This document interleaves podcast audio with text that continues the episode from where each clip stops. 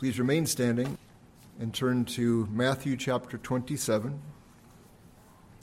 As you're turning to Matthew chapter 27, we looked basically at verses 38 through 44 in Matthew 27 last week, looking at really the fulfilling of prophecy of Psalm 22 with the mocking and the taunting, the things that we even read in Psalm 22 this morning. But also as the first of two sermons, today will be the second, of looking at this, the sayings of Christ and last week we saw the first four of those. This week we'll look at the last three. And we'll pick up where we left off last week. Let's begin at verse 45 in Matthew 27. And we'll read through verse 53. Please hear the word of God in Matthew 27, starting verse 45. Now, from the sixth hour until the ninth hour, there was darkness over all the land. And about the ninth hour, Jesus cried out with a loud voice, saying, Eli, Eli, Lama Sabachthani.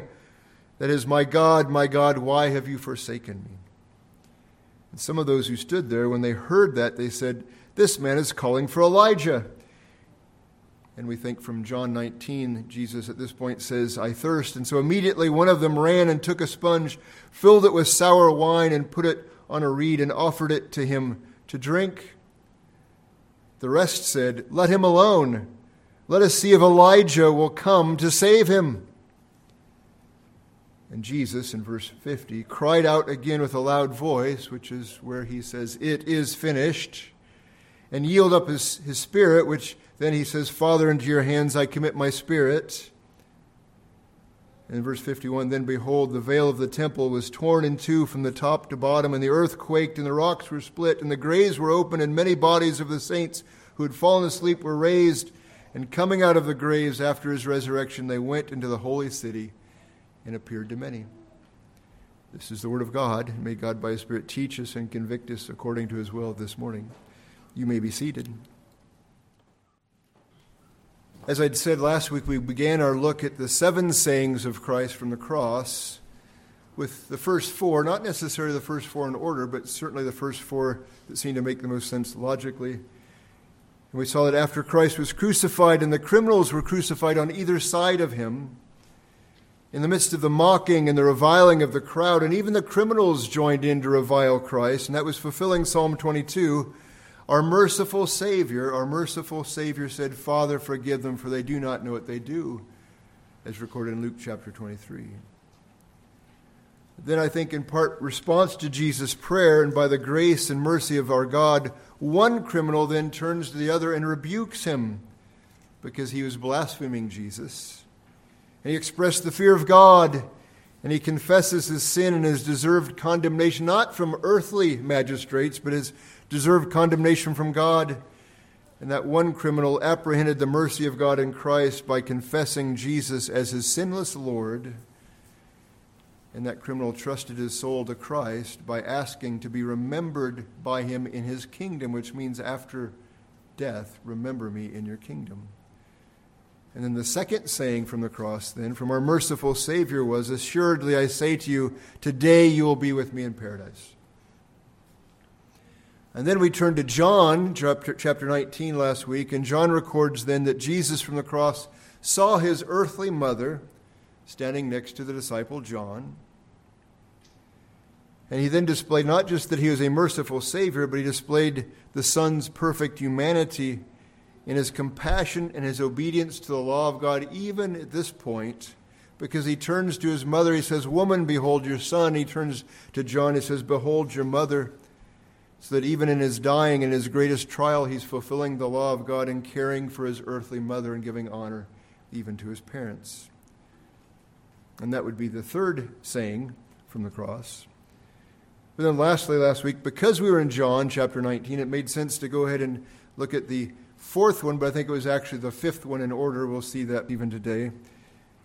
But John then explains how Jesus shows his perfect humanity by expressing, I thirst that the Son of God was the Son of Man who would thirst and have a parched throat. In his deity, John explains that Christ knew that all had now been accomplished. And yet there's one more scripture that need to be fulfilled from Psalm 69 verse 21. Which then he says in response, I thirst. And he requested something for his parched, dry throat at that time that he might receive something, even though he received a mocking sour wine with vinegar given to him. But for God's glory, he used that to prepare him in his earthly, dry throat to proclaim, It is finished. And so we see Christ from last week as a man, he wore the shame of nakedness and the curse of thorns of the first Adam and he thirsted as a man, but with the saving thirst to satisfy death and hell in our place, that we might be satisfied in him and never be thirsty. And so today, and there's an outline in your bulletin, and there's maybe more details than usual, but it might help you to, to keep track of where we are. We'll be looking at the final three sayings. The first saying we'll be looking at is, My God, my God, why have you forsaken me? And then we'll look to, It is finished. And then Father, into your hands I commit my spirit. And I think the emphasis last week was the merciful Savior of Christ and the Son's humanity. I think the emphasis this week with these final three sayings would be Christ's atonement as our sovereign Redeemer, the sovereign Redeemer's atonement. And we'll look mainly at the wrath absorbed by our Savior in Matthew chapter 27. We'll look then at the redemption accomplished by our Savior in John chapter 19 and then the restoration assured, going back to Luke chapter 23. That'll be our general outline, and you can see some more details if you look in your bulletin to see those. So, first, as we've just read, we'll look at Matthew chapter 27, and specifically verses 45 through 50, which we just read. But look at verse 45 as we look at the wrath absorbed. The wrath absorbed. In verse 45, we read, now, from the sixth hour until the ninth hour, there was darkness over all the land. There was darkness over all the land. That's kind of odd. According to Mark chapter 15, Jesus was crucified on the third hour, which we assume is around 9 a.m. These are not electronic clocks, but these are roundabout times. So it's about 9 a.m. that Christ was crucified. And so from the sixth to the ninth hours means from noon to 3 p.m. How often do you have darkness, utter darkness, in all of the land from noon to 3 p.m. So this is not expected.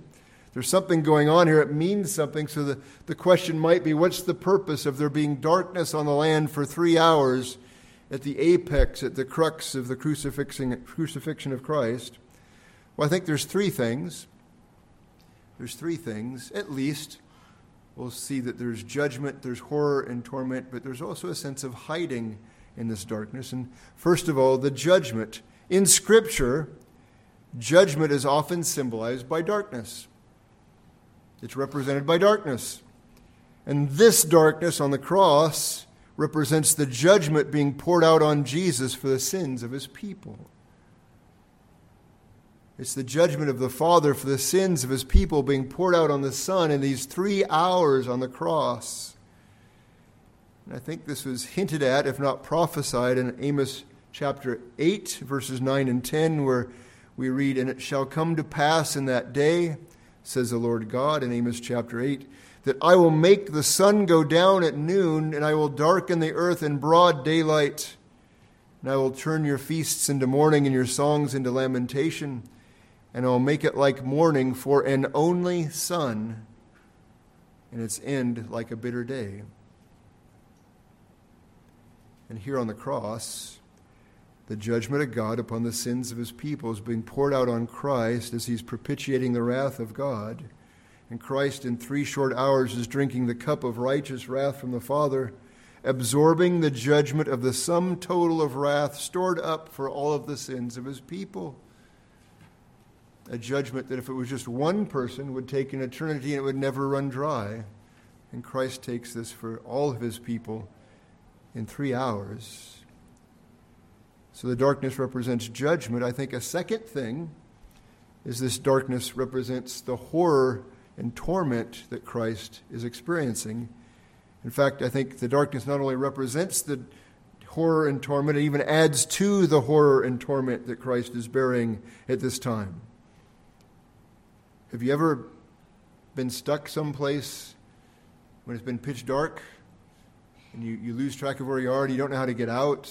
You read stories of those brave souls who like to go exploring in caves where there's no light and they get disoriented. Maybe they get stuck. They're in a small area and the terror that occurs to someone. Maybe you're young and maybe your brother was mean to you and he turned off all the lights while you're in the basement and you, ah!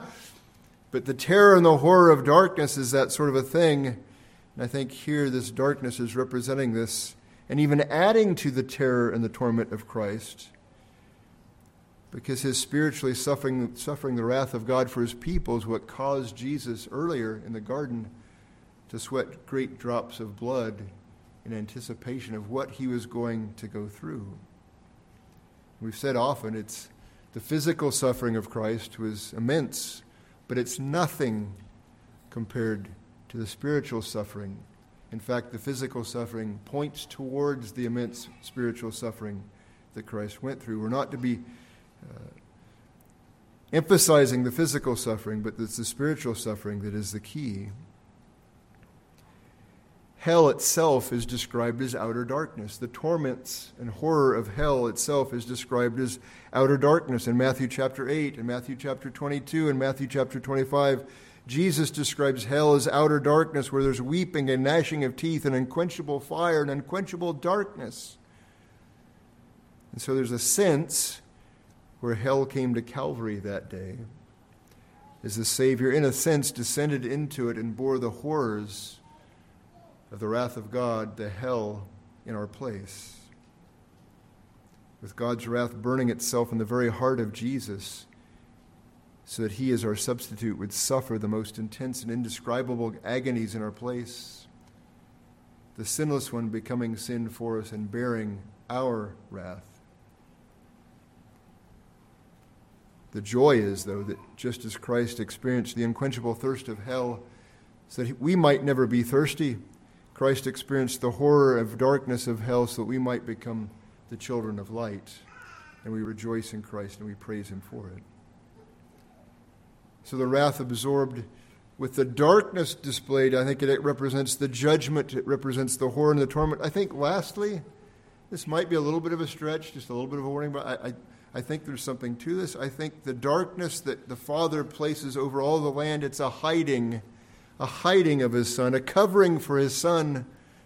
I think it somehow expresses the love of the Father to cover his son, a blanketing of the land with darkness for three hours while the son is suffering in a vile way for the vile sins of his people. It's as if the horror is so great and the shame is so vile that the Father then hid it from view so it would not be so easy to be looked upon with the darkness of judgment and horror and torment, but yet even a sense of hiding. Well, then look at verse 46 as we're looking about the wrath absorbed. In verse 46 and that follows, and about the ninth hour, this is after the three hours are over, Jesus cried out with a loud voice, saying, Eli, Eli, Lama Sabachthani, that is, My God, my God, why have you forsaken me? And so, where the, the darkness is perhaps difficult, why the darkness? There's also a sense, but the Son is saying, Why have you forsaken me? To the Father, who they have perfect fellowship and perfect love between them. How does this work? What does this mean? Why you forsaken me? Well, I think there's probably three things, at least here, that we'll look at. The first thing is, I think, the forsakenness of the Son explains the darkness that we just talked about. The fact that he'd cry out, You've forsaken me, it explains the darkness. It's at the end of three hours of indescribable agonies where Christ is made sin for us. He becomes a curse for us.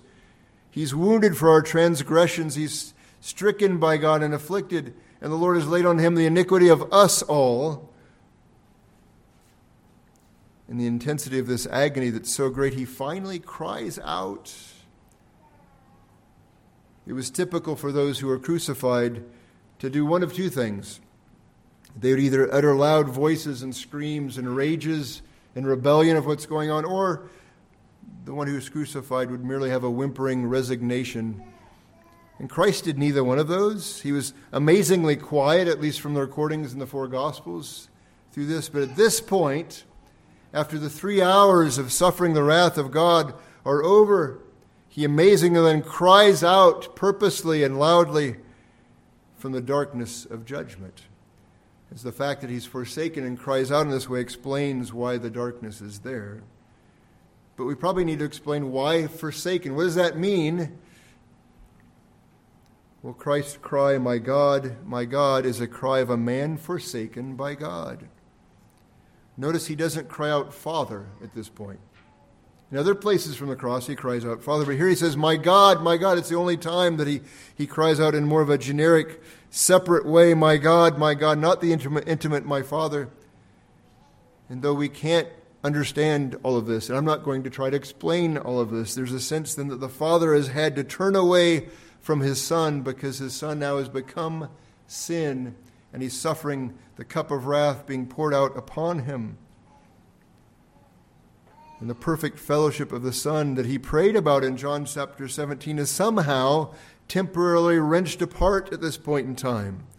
As the Son senses the terror of his torment, of alienation from the Father, not just the wrath being poured out, but maybe just as bad as now he's feeling the sense of alienation from the Father whom he loves there's nothing, I think, that we can know of. You can think about dark caves, about the torment of darkness, perhaps, but I don't know if there's anything that we can think of that would, that would give us an insight, except for maybe if you have someone in your life that, that you love dearly and above anybody else at all, and somehow something's happened with the circumstances of life to wrench that person away from you, and, and you miss them. Or maybe it's a wrenching away because now there's, there's seemingly irreconcilable differences and there's angst between those that you hold the most dear. But it's nothing compared to what the Son and the Father are dealing with now in their holiness, and now the Son becoming sin for us. It helps us to understand, though, that hell is separation from God. Hell is being forsaken by God. And Christ endures this so that we would forever be reconciled to God and never have to know that. It's easy and probably appropriate to think of the son's suffering at this point in time, but what about the father's suffering at this point? The father looking at his son suffering from his own cup of wrath being poured upon him and becoming sin for us. Last week we saw the agony of Mary as she looked upon her son, her earthly son, on the cross, and that was a fulfillment of a prophecy that It'll be like a sword piercing your heart. How much worse when the perfectly holy Father looks upon the perfectly holy Son in this kind, there's some sense of alienation that we cannot understand. I think one thing to learn from this is, we touched on this last week, if our Father would go to such a length to redeem us to Himself through His Son in this way, Imagine the love and the mercy and the grace and blessing that He will freely give to us, both now and for eternity. As you think of Romans chapter 8, He who did not spare His own Son, but delivered Him up for us all, how shall He not with Him also freely give us all things? You see the love of the Father that would do this with His Son for us. It has no limit for us, both now and for eternity. On my outline, I have the third point being the application exhibited. That's a really corny way of saying it, but I had to have a third something that would kind of fit. But the idea is, I think there's three applications that can be exhibited from this sense of the forsakenness and the darkness that Christ is suffering through. What can we learn, in other words, from this wrath absorbed? We've already hinted at this already, I think, is number one, and there's three things. Number one, what we see with this wrath absorbed is that it shows us the love and compassion of both the Father and the Son for us. We see the love and compassion of both the Father and the Son for us. This was done in part for us. See the love and the compassion of God for his people when we see the suffering on the cross to redeem us. See the Father's grief, see the Son's agony and grief, and then never doubt his love and care for you when you come to Him through Christ Jesus. Number two, when we look to the cross and the wrath of God absorbed, we show, we're shown what God thinks of sin. We're seeing very graphically what God thinks of sin. I think we think lightly of sin. Oh, we know about human depravity, we know about God's holiness, and we pride ourselves with Reformed theology, but I, I think we often take sin far too lightly. Sin deserves the wrath and the curse of God. Do you understand that? We see the seriousness of sin here. We look to the cross and we see how serious sin is and how much we should hate it and want to avoid it out of love for our God and our Savior. And the easy tool to bring out of the tool belt is, would be the words from stricken, smitten, and afflicted. Tell me, ye who hear him groaning, was there ever grief like this? Friends through fear his cause disowning, foes insulting his distress. Many hands were raised to wound him, none would interpose to save, but the deepest stroke that pierced him was the stroke that justice gave. Ye who think of sin but lightly, nor suppose the evil great, here, here may view its nature rightly, here its guilt may estimate. Mark the sacrifice appointed, see who bears the awful load. Tis the word, the Lord's anointed, Son of man and Son of God. We see what God thinks of sin as his wrath is poured out upon his Son in our place for our sin. Thirdly and lastly, what can we learn from this wrath absorbed? It shows us that Christ's brutal death and atonement and propitiation was necessary. What we see on the cross was necessary. Christ's brutal death of atonement and propitiation was necessary. If the cross of Christ was not necessary, if there's some other way for salvation, then it would be ridiculous for the Father to do such a cruel thing to his Son in this way. It'd be a ridiculous thing for the Son to choose, out of love for his Father and out of his people, to do such a thing. Jesus is the way, the truth, and the life, and no man comes to the Father except through him. And there's no name in heaven or in earth by which one can be saved, the apostles say in Acts chapter 4 if there's any other way to salvation but through the cross, what a ridiculous thing and what a mockery of God and Christ this is if we understand the brutal death of Christ for our atonement, our propitiation. In 2 Corinthians 5, we often read that God made Christ, who knew no sin, to be sin for us, that we might become the righteousness of God in him and it must come through the suffering on the cross.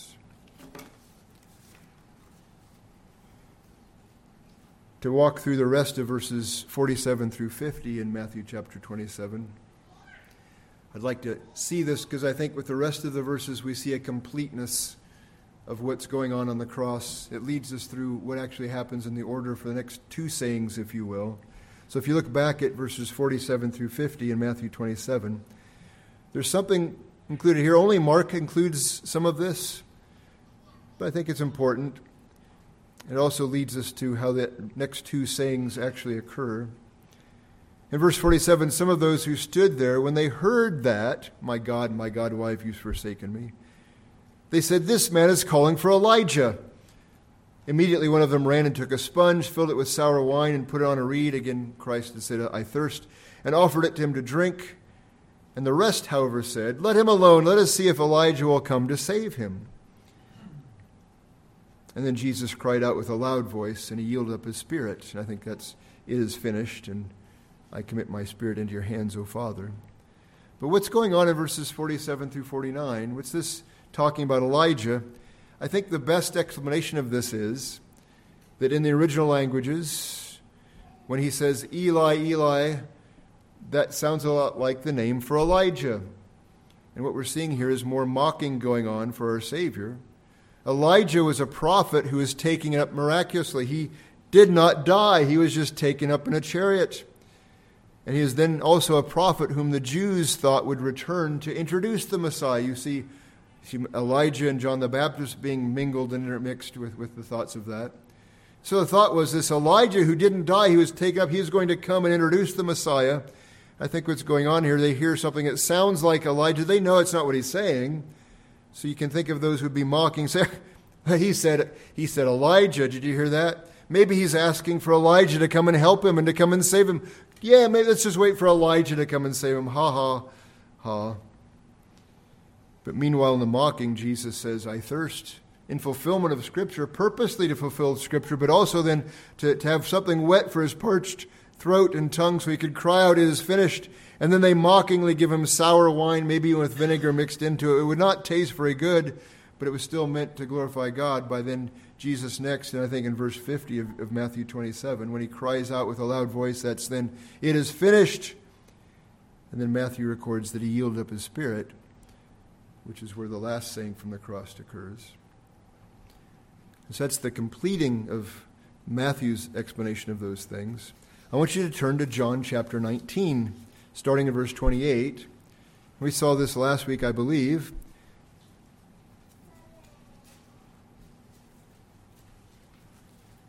We've seen the wrath absorbed by Christ, focusing on Matthew 27. Now we look at the redemption accomplished by Christ in John chapter 19. And the key phrase here is, It is finished. Tetelestai, one word, it is finished. And in John chapter 19, we read, we'll start at verse 28.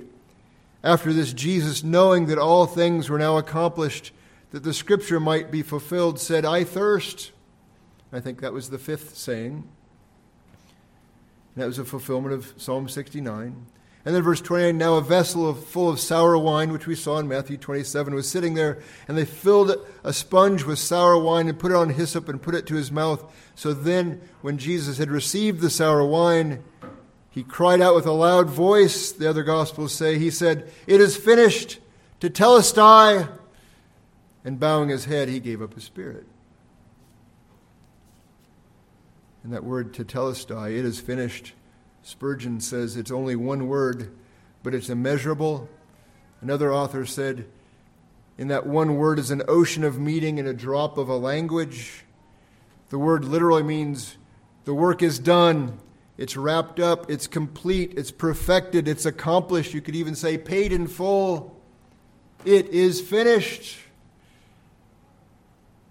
We could have multiple sermons on that one word, it is finished. I just have chosen four things. Four things to see, four things that this represents. What is finished? I think we see the Lord's suffering is finished, the Lord's work is finished, the Lord's prophecies and shadows and ceremonial laws are, are finished, but then ultimately and obviously the Lord's atonement is finished. First, the Lord's suffering is finished. Remember that our Lord's whole life was a life of suffering. There's there's the active obedience of Christ for our salvation to obey the law in its totality, but then there's the passive suffering of a life of suffering in our place that culminates in his suffering on the cross.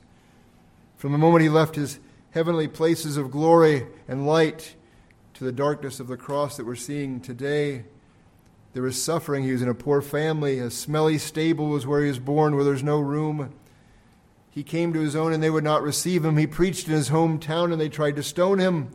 He was homeless. There's no place for him to lay his head. He was despised and rejected by priests and kings and friends and family, even his physical, I should say, stepbrothers, even by his disciples. He was indeed a man of sorrows who was mocked, abused, and ridiculed, who thirsts, who knows agony, who knows forsakenness and darkness. He was a man of sorrows, acquainted to grief but all of that suffering is finished now for our Savior. It is finished. All the suffering, all the shame, all the sorrow is now finished forever. And now he's at the right hand of the Father, and he's waiting for his enemies to be his footstools. Again, reminding us that the cross was not a place for a victim, it's a place for a victor, our Lord Jesus Christ. But if the finished means it's just his suffering being finished, then this would be a tragic waste of a life. If it's just, oh, the suffering is over. But there's so much more. Secondly, the Lord's work is finished. The Lord's work is finished. There now can be rest. In Hebrews chapter 10, verses 5 through 7, which is quoting from Psalm 40, we read, When he came into the world, speaking of Christ as incarnation, when he came into the world, he said, Sacrifice and offering you did not desire, but a body you prepared for me. In burnt offerings and sacrifices for sin you had no pleasure. Then I said, Behold, I have come. In the volume of the book it is written of me to do your will, O God. Christ came to do the will of the Father and to accomplish the works and the word of his Father. And he took a body and became man to fulfill the will of God, to do his works and to speak his words. It's interesting in this text, makes it sound like the offerings and sacrifices are not the thing, but obviously with Christ, his one time sacrifice is the thing. He fulfilled the law's demands. We think of Matthew chapter 5 verse 17. He did not come to abolish the law, but to fulfill it. He fulfilled the law's penalties in our place, and he fulfilled the will of God perfectly in our place. And in John 17, before he goes to the cross, because this is so assured, in John 17, when he's praying to the Father, he says, I've glorified you on the earth. I've finished the work which you have given me to do. And now, O Father, glorify me together with yourself, with the glory which I had with you before the world was. So Christ's teachings and his deeds and his works are all done to perfection. His suffering is finished, but his works are finished. Thirdly, the Lord's prophecies and shadows and ceremonial laws are finished.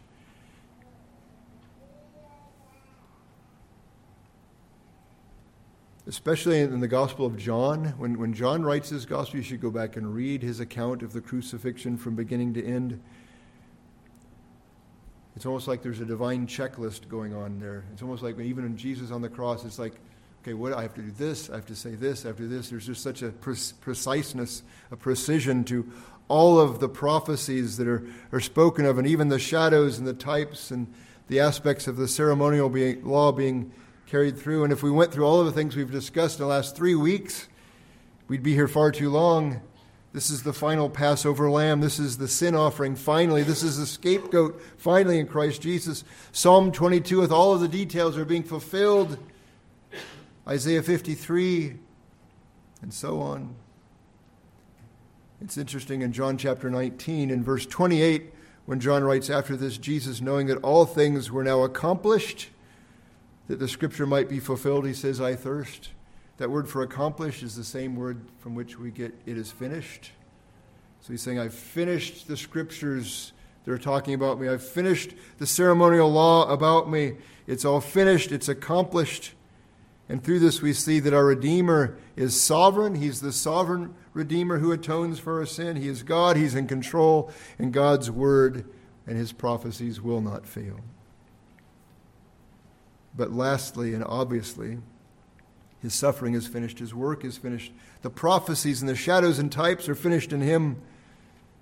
But lastly and undoubtedly, finally and purposely, the Lord's atonement is finished. The Lord's atonement is finished. His death as a basis for our salvation is finished. His redeeming work as our sovereign Redeemer, his atonement is finished. It's finished and it's perfect. We cannot add to it or take away from it, else you'll mar and disfigure it and destroy it. It's done, it's perfect our Savior came to die. You think all the way back to Matthew 1, verse 21, the angel announced to his parents before he was even born that this child who will be born to you will save his people from their sins. And when the wise men came and brought him gifts to the newborn king, part of those gifts was myrrh, which represents suffering. Myrrh was used as a painkiller, but it represents death. Myrrh was used to address dead bodies before you'd bury them, and it happened to Christ's body as well. So this king came to save his people from their sins by dying for them. And Jesus himself in Matthew chapter 20 said, The Son of Man did not come to be served, but to serve, which is an example to us and to give his life as a ransom for many. He came to die, and now it is finished. Now it is accomplished. His death is here, and it's accomplished what it's meant to do. And in Hebrews chapter 10, verse 12, we read, But this man, after he had offer, offered one sacrifice for sins forever. Do you get that? One sacrifice, it's done. Forever, there's no more. He sat down. That means it's done. It's finished. He's sitting down, and we're at the right hand of God. He is God. He has the authority to say it's done. It is finished. From that time, waiting till his enemies are made his footstools, he's coming again to complete the job, if you will, to, to eliminate sin. The writer to the Hebrews says, For by one offering, one offering, he has perfected forever those who are being sanctified. A wonderful verse. By one offering, there's no more sacrifice for sin any longer. He's perfected forever, means you're justified forever. You're made right with God when you come to Christ through this one offering. Nothing can take that away. Those who are being sanctified, as you're being made more and more like Christ, that is guaranteed as well. And so the wrath of God for the sins of his people is fully drunk, absorbed, and quenched. Do you see the importance of the idea of limited atonement? Maybe particular atonement sounds better because who wants to limit things? If Christ has truly suffered the wrath fully, there's nothing else to be poured out of that cup. It's completely dry for all of his people. And he says it is finished, it's complete, it's paid in full if that means he died for every single human being who's ever lived, that means every single human being who's ever lived is saved. It's finished, it's done. There's nothing else to be done to that person. Christ's atonement makes no sense unless we understand that he died in particular for those he came to save. Now, are you part of that who he came to save? Will repent and believe. And yes, you are. And when you come to Christ, the great glory of that is you know it is finished. When Christ says it is finished, you can say, It is finished. Indeed, there's no wrath waiting for me. Forgiveness is complete and free. Righteousness has been imputed to me. I have nothing else to desire, and I can serve Him with great freedom.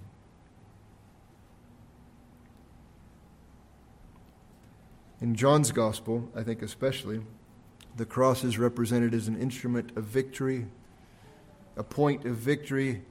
Sometimes I think we have the impression that with the cross, it's like, oh, Christ died, but you know, the resurrection coming, it's going to be okay. No, it's finished. He says it's finished with a loud voice. I think he shouts it out. It is finished. The victory is now, and the resurrection is guaranteed. Jesus dies with a cry of victory on his lips, not a moan of defeat and resignation. It's a triumphant recognition of his accomplished work for which he came to do. He has finished suffering for sin. He's paid our full price as the sinless Savior who became sin for us. He's provided the perfectly righteous sacrifice that we might be, be called righteous in his sight.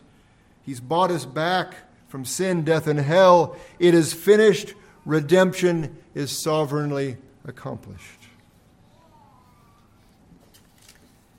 So that leads us to the third part. If you turn to Luke chapter 23, starting in verse 44, we've seen the wrath absorbed by God. My God, my God, why have you forsaken me? We've seen redemption accomplished. Tetelestai, it is finished. But now we see restoration assured. And I think we see this when Jesus says, Father, into your hands I commit my spirit which is subtle, but that's a quote from Psalm 31, verse 5. Even of his last words before his death is a quoting of the scriptures.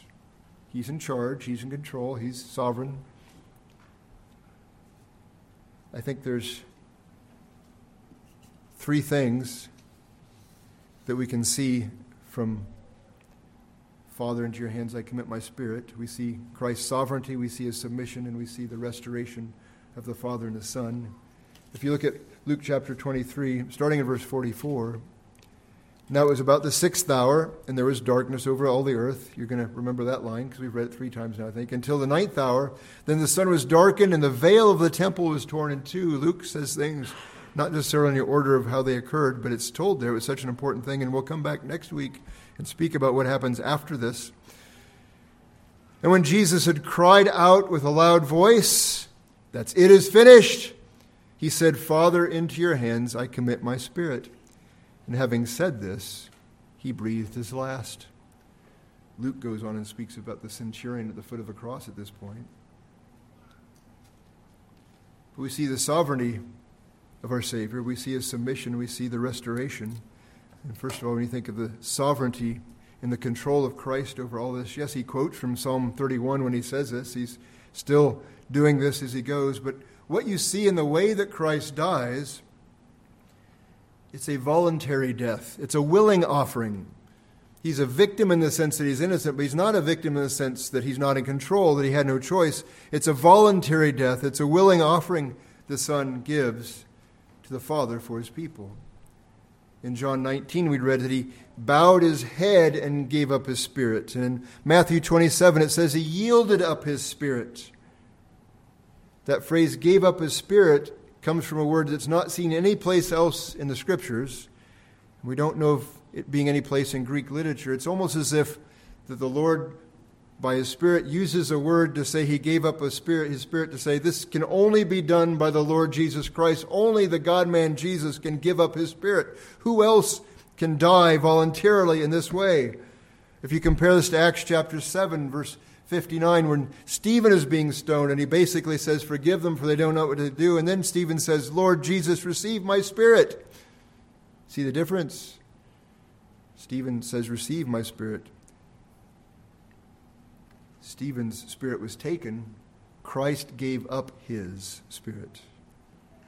And perhaps this is what Isaiah meant in verse 12 of Isaiah 53 when he says, Because he poured out his soul unto death, he gave it up. And only Jesus, the God man, can die this way. You remember what Jesus says in John chapter 10 in verses 17 and 18? Therefore, my Father loves me because I lay down my life that I may take it up again. Who can say that? I lay down my life that I may take it up again. No one takes it from me, but I lay it down myself. I have power to lay it down, and I have power to take it up again. And only Jesus, the God man, can raise himself up from the dead. He said early on destroy this temple, and in three days I will raise it up. So it shows his sovereignty and his control, even in his own death, to give up his spirit, and he will take it back up again. I think also we see not just his sovereignty, but we see Christ's submission even in his death. He's the God man. He's even showing his submission to the Father in his earthly realm of redemption. Even in his death, John says he bows his head, and then he yields up his spirit. It shows his submission to the Father's will, his obedience even in death. The, the, the order is he bows his head, then he gave up his spirit. He did not fall forward like he was unconscious. Ugh. He didn't, doesn't fall forward, but he consciously bows his head with purpose to the Father and he consciously then says, Father, into your hands I commit my spirit. It's a wonderful picture of the Son's submission to the Father, even in his death as the God man. I think perhaps the most important thing seen here is it shows the restoration of the relationship of the Son with his Father. We saw earlier, My God, my God, why have you forsaken me? And that phrase, bowing his head, comes from the same expression that we'd use in the scripture for going to bed or laying your head someplace. And so we think of Matthew chapter 8 foxes have holes and birds of the air have nests, but the Son of Man has nowhere to lay his head. The same word. He's bowing his head before the Father. He had, he had no place to lay his head in his earthly ministry on earth. But now he can find rest by bowing his head and laying his head in the hands of his Father on the cross. And notice he calls God Father again. He says, Father, it's not my God, it's Father. Into your hands I commit my spirit. He has a peaceful death, trusting in his Father. Again, there's no resting place found on earth for the Son, but finally and ironically, he finds rest on the cross in the hands of his Father in his death. It's also fitting he finds rest because all of his work is done. All of his suffering is done, and all of his work is done. It symbolically points to now he finds rest, which means in Christ Jesus, all of our work is done, and we find rest in him alone, in his hands and in the Father's hands as well.